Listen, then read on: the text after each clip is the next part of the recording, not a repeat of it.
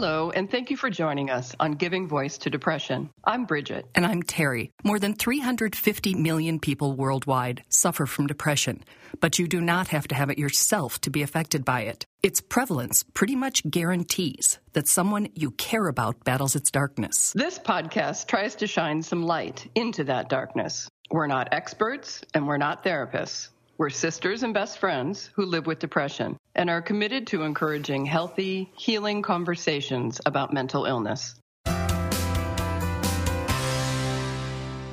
Episodes in this season are made possible by a grant from the Charles E. Kubly Foundation, which is dedicated to bettering the lives of those affected by depression. We are solely responsible for podcast content. Hello, Bridget. Hi, Terry. Today we're going to talk about men and depression. We don't usually differentiate between the genders on our podcast because, let's face it, depression is an equal opportunity illness. Mm-hmm. But there are some real differences that affect the way men experience it or are treated and accepted. True. In the book, The Men We Never Knew, the author, who's a psychotherapist, Daphne Rose Kingma, writes Because of the way boys are socialized, their ability to deal with emotions has been systemically undermined. I love that phrase. Men are taught point by point not to feel, not to cry, and not to find the words to express themselves. Men are literally programmed from childhood to be ashamed of their vulnerability and weaknesses when they're both normal aspects of being human. So, not surprisingly, a lot of men feel like they lose their masculinity when they admit they're depressed.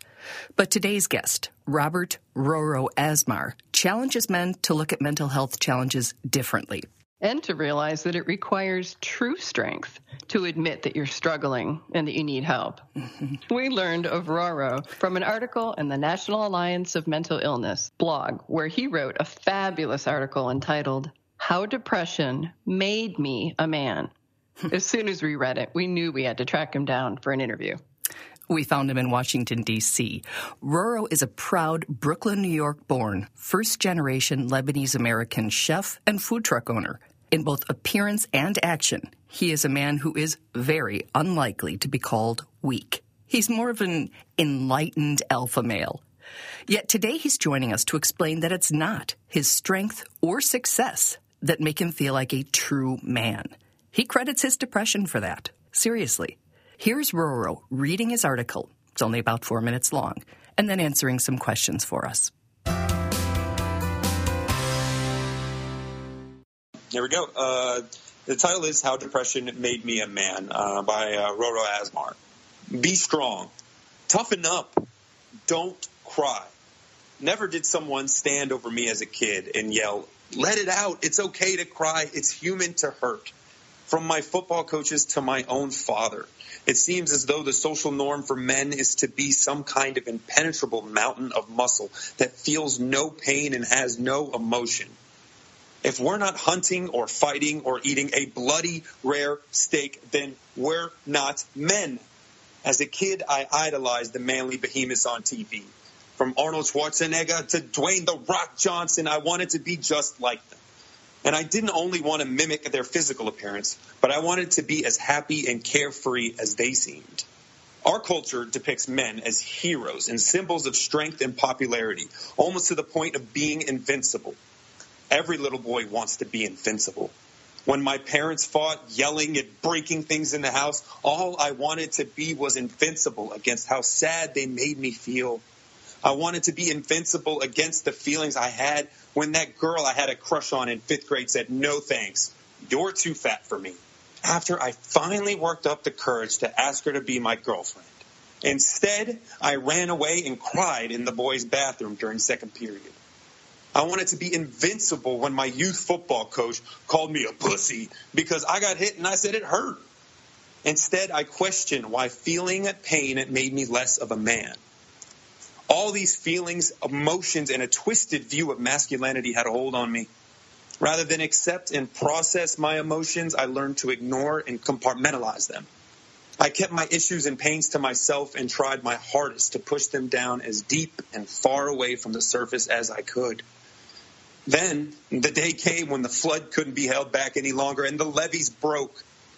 For so long, I had hidden my pain, my confusion, my depression, and I had become good at pretending to be okay with everything life was throwing at me. But one day, it was not okay anymore. My mental illness had been ignored for so long, and it would not be quieted any longer. I couldn't find any more strength or courage or fight just to keep those around me from finding out how bad I truly felt. I was so conditioned to man up that when the pain, sorrow, and thoughts of suicide ran through my mind, I had no answer. I couldn't yell or puff my chest at depression. Depression didn't care how much I could lift or what car I drove or how many girls I had been with. Depression knew the real me.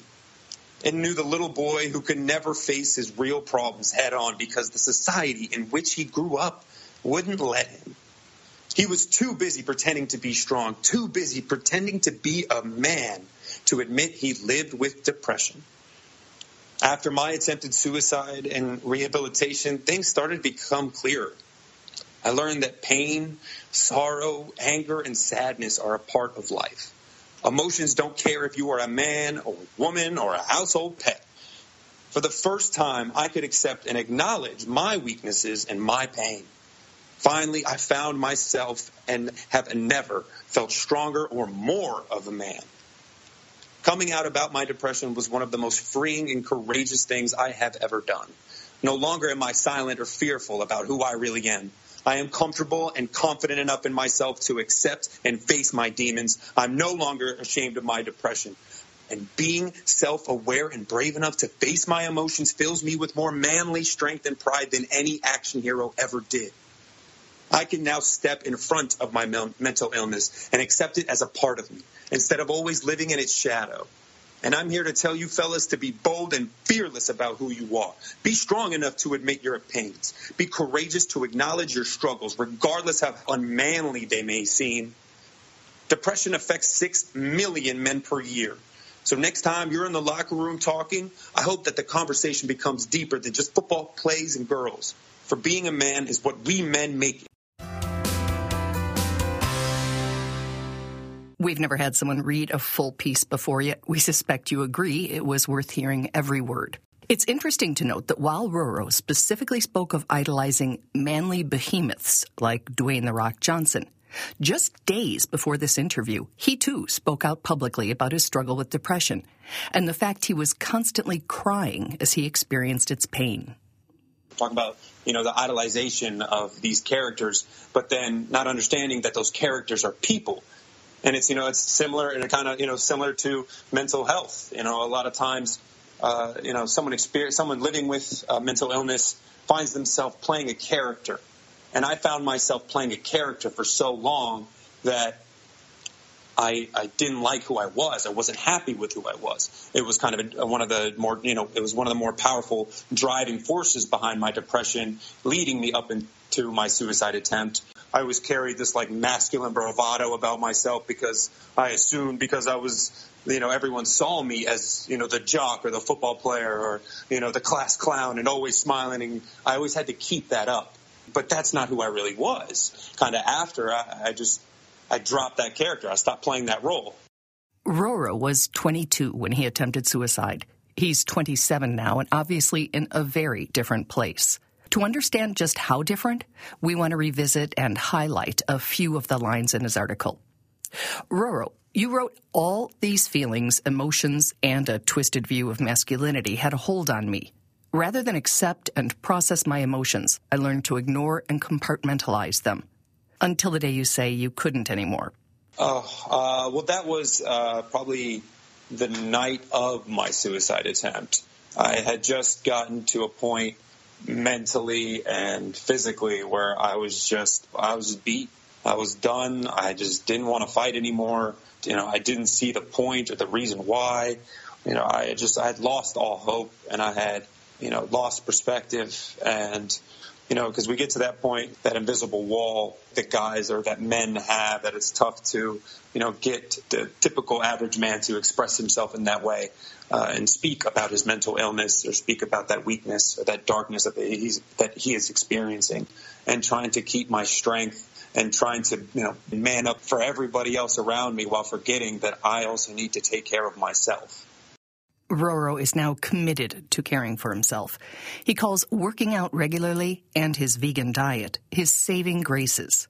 He says writing that article and doing his first podcast interview with us are also part of his healing process.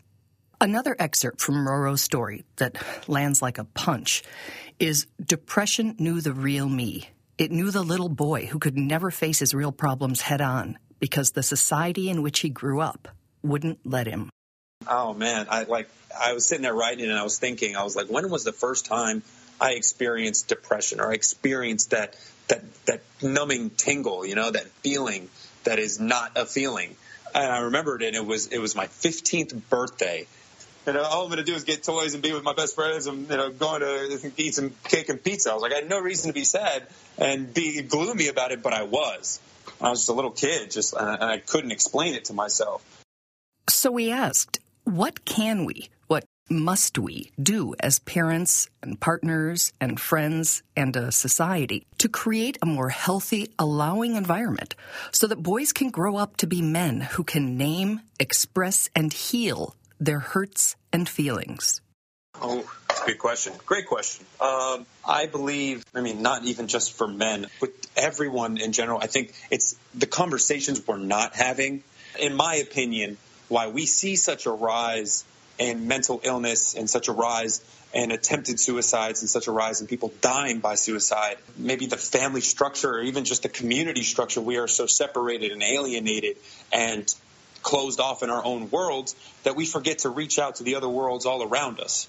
We forget that people need us and we need people and either to talk to, to express feelings to, you know, because like we're sitting here talking about my article while that is a virtual you know extension of myself that is an extension of myself nonetheless. It was my you know my therapy. It was my way to heal by telling someone else my story because maybe I couldn't sit you know over coffee with that person because they might live on the other side of the country. But that is my way to have that discussion you know because I feel that we just don't we just lose too much of a connection to other people. And then that dark place that we go to just gets lonelier and lonelier.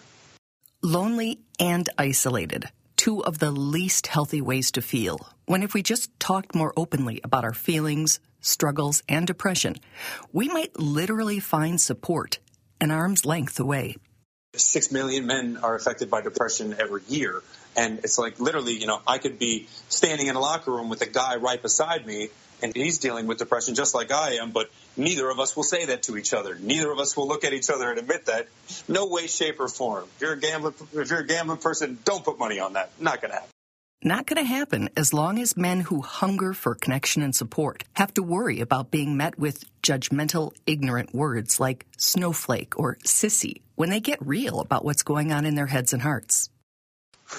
well, I mean, you know, coming from my experience, I'm probably one of the, uh, I guess, more well-rounded sissies, if I were to be that kind. Uh, you know, I I was I played, you know, I got to go to college to play football, and I got a shot at the NFL. Didn't make it all the way, but you know, now I'm running a successful business, uh, and you know, I'm getting ready for a bodybuilding show. And I would say to someone in that position where they're saying, you know, oh, that's going to make more sissies, I would ask them, has anything ever bothered them? Have they ever had feelings of sadness or anger or pain or sorrow about anything, either loss or personal experience that they were involved with? So to say that you know it's it's making a culture of sissies, I challenge you to expand your mind and your opinion of what the uh, gentleman is, or the modern gentleman is. That I hope that I can one day model myself after and show others that that is a, another way to be. And that other way is with the sincerity, perspective, and candidness to put himself out there to help other men with truths like being self aware and brave enough to face my emotions fills me with more manly strength and pride than any action hero ever did. There isn't just one way to be a man. You know, we, we aren't explaining everything in these TV shows and action movies we're all watching.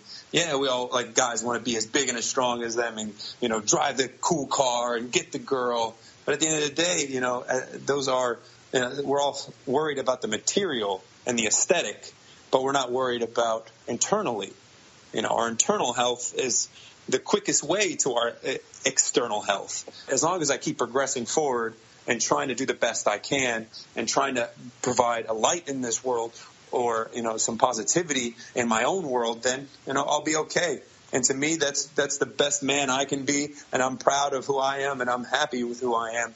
So that's all that matters. You know, don't worry about what other people think. Don't worry about you know what society's telling you. Worry about what you're telling yourself.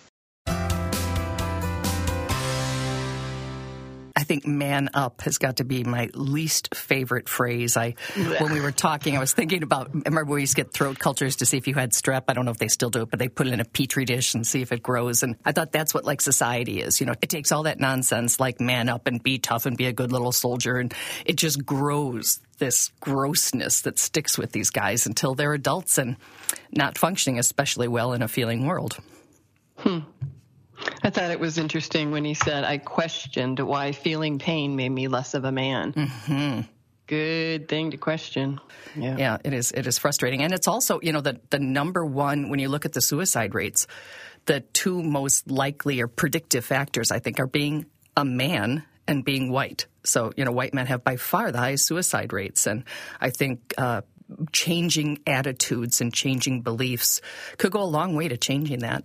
Absolutely he talked about um, he, what did he say? He said he, that he tried to push down his pain and his emotions deep down, you know, as much as he could. And when he was saying that, I'm thinking the word depressed. Oh. You know, it's like to press down, to depress pain and emotions. I like that. I've heard it as depressed, and I've never liked that. But depressed, I do like. Yeah, yeah, very good. I never thought of that. Me neither. But the way he said it, it brought that up. But the cool part for me, or one of the cool parts for me, is he said telling his story, first through an article and now on a podcast, about his experience mm-hmm. with depression was the most freeing and courageous thing that he had ever done. Mm, nice. And Love it does, it. It, yeah, it doesn't, you know, it feels like such a risk to do but as soon as you do it, it's kind of like, oh, that was a load I was carrying that I probably didn't need to carry. Exactly. I don't, Terry, I don't even know that anybody said anything to me about mine. But it didn't right? matter because it was just like saying it made it, you know, exactly what you just said. I wasn't carrying it anymore. Now it was out there. Mm-hmm. It's like that flashlight in the basement, right? You shine a light on whatever it was that seemed so scary, and you go, "Oh, it's just you know the furnace or whatever it is." That's yeah. Not that I would ever say that my depression was a just, but yes. Oh, I wouldn't either. I wouldn't either, hon. I wouldn't say that about yeah. mine or yours or anybody else's. No, no, no one's. So great article. Uh, really glad we, we found him. If you ever are in Washington, D.C., and you see a Lebanese food truck and a guy with a bunch of tattoos who uh, sounds enlightened and really cool, go up and tell Roro you heard his story on the Giving Voice to Depression podcast. I don't think you'll get a discount or anything, but at least he'll no. know you listened. Absolutely. So thank you for sharing your story, Roro, and thank you, Bridget. Thanks, Terry. Bye. Bye. Love you.